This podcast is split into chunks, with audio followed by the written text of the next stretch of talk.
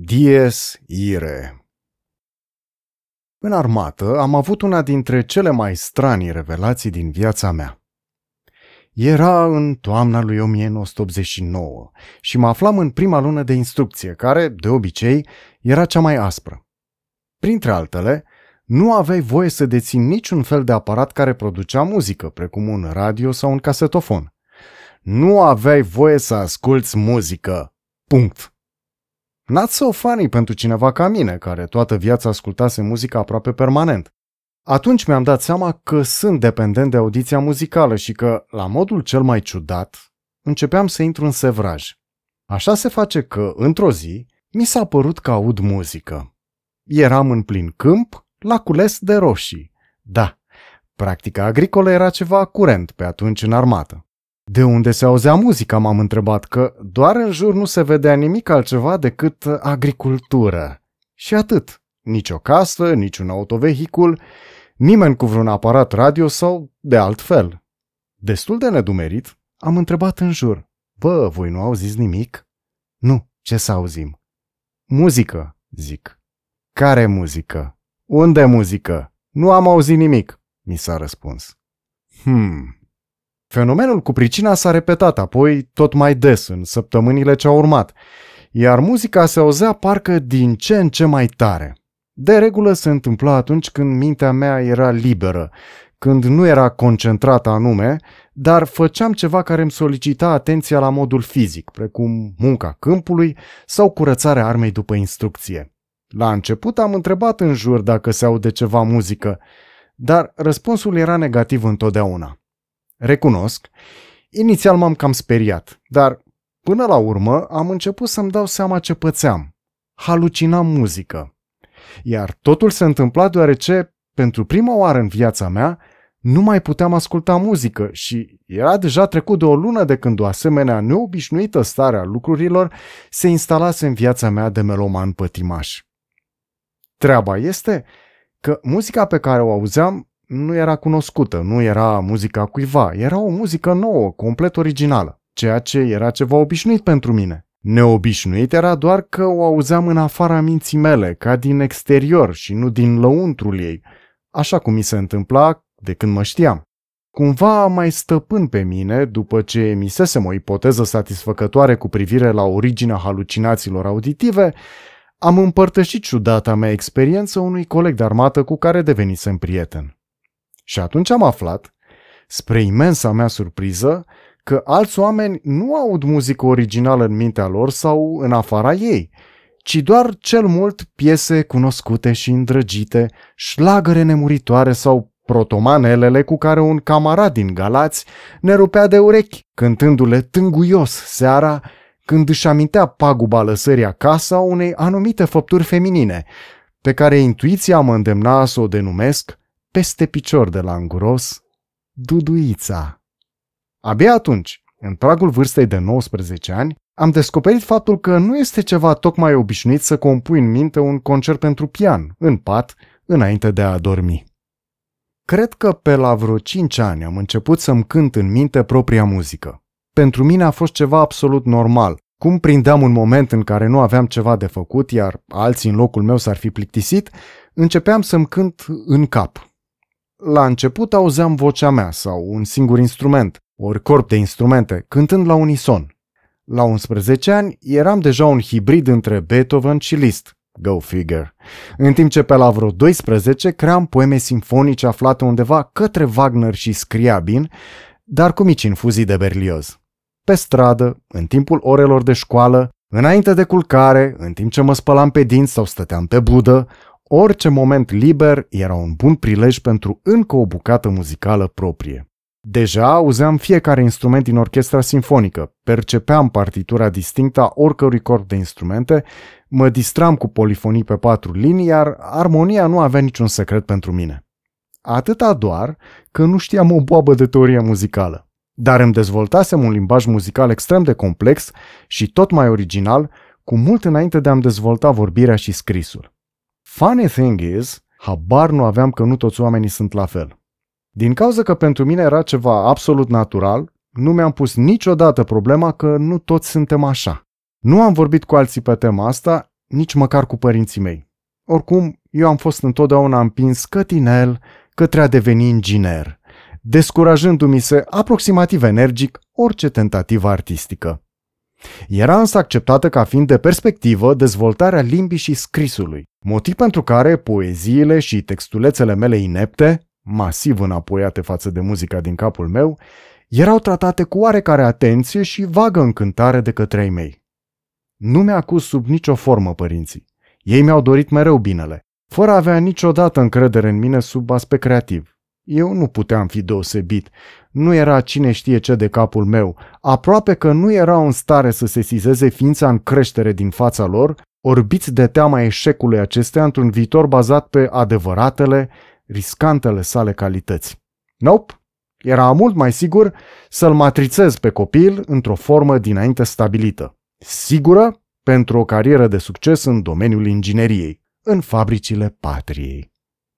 După ce am intrat lejer la facultate în Brașov la tehnologia construcțiilor de mașini în 1989, lucrul la care a ajutat pasiunea mea reală pentru fizică și geometrie, buboiul s-a spart.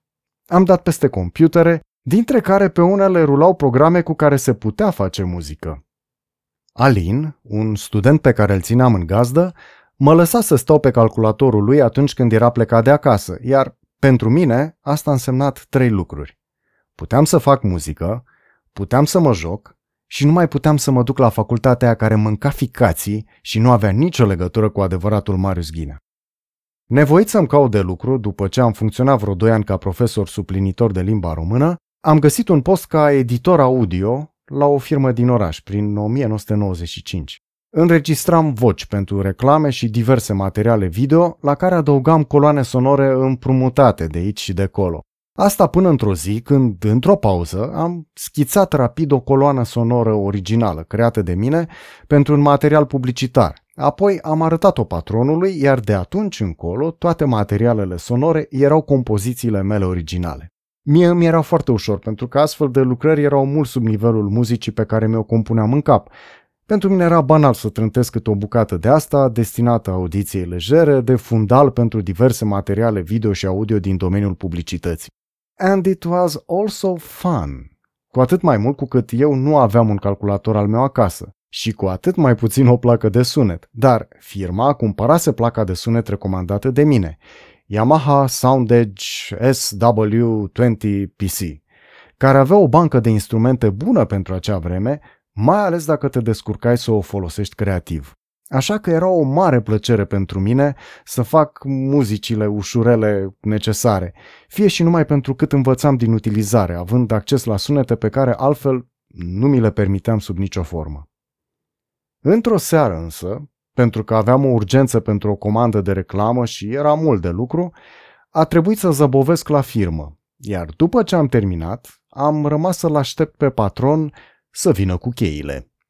Omul a întârziat, din fericire, așa că am profitat de puținul timp pe care îl aveam la dispoziție, numai eu și iubita mea placă de sunet Yamaha, care nu era de fapt a mea, pentru a aduce în audibil măcar o părticică din ceva care mi umbla de câteva zile prin cap. Era vorba de o chestie ciudățică, un fel de tribut adus pianistului Harry Tavitian.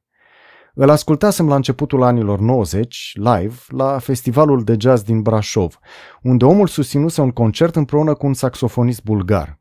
Am fost foarte impresionat de acel spectacol, de atunci Harry Tavitian rămânându-mi adânc impregnat în memoria muzicală afectivă. Nu știu cum se face însă, că tot în acea perioadă mă vizitase o temă muzicală, clasică pentru pasionați, Diesireul Gregorian, care mă atinsese indirect în trecut prin finalul Sinfoniei Fantastice a lui Berlioz și prin rapsodia pe o temă de Paganini a lui Rachmaninov, în care tema apare la un mod care nu a făcut decât să-mi adâncească și mai mult obsesia pentru ea. De altfel, una dintre amintirile mele cele mai dragi este cea a tatălui meu vorbindu-mi cu pasiune despre extraordinara intuiție a lui Rachmaninov, aceea de a vedea adevărata natura capriciului 24 al lui Paganini, anume că este o joacă serioasă pe tema diesireului gregorian.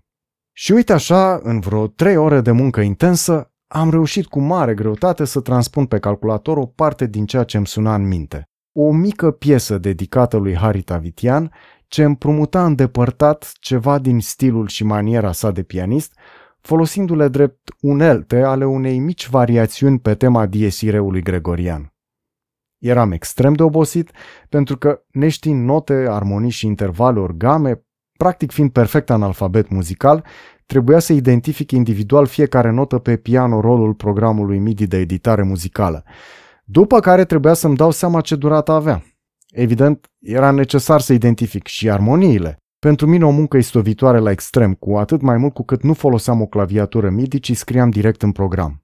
Nu știu ce impresie și-a făcut patronul când s-a întors cu cheile ca să închidă firma, dar sper că figura mea fericită și transpirată nu l-a făcut să caute după aia vreun film de ochiat pe calculatorul meu de lucru, deoarece ar fi suferit o dezamăgire. Era doar o înșiruire de note muzicale, pe care le auziți acum și voi, așa cum le-am înregistrat ulterior pe Yamaha SV1000XG, pe care am primit-o cadou mulți ani mai târziu de la un bun prieten. Nu e cine știe ce, este doar pentru a vă da idee despre dragostea pentru muzică și pentru un pianist.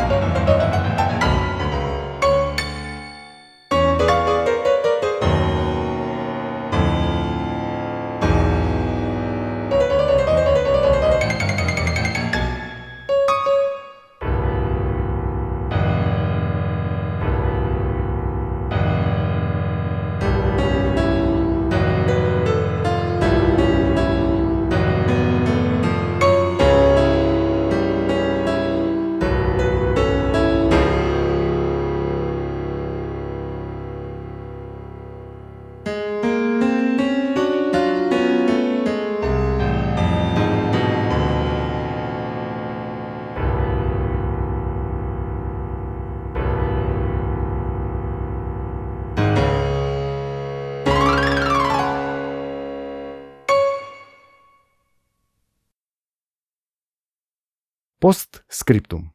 Am reușit să țin minte una dintre temele muzicale pe care le-am auzit în halucinațiile mele auditive de la începutul armatei. Vă redau aici, în versiunea de ringtone pe care și-a dorit-o jumătatea mea pentru telefonul ei. Thank you.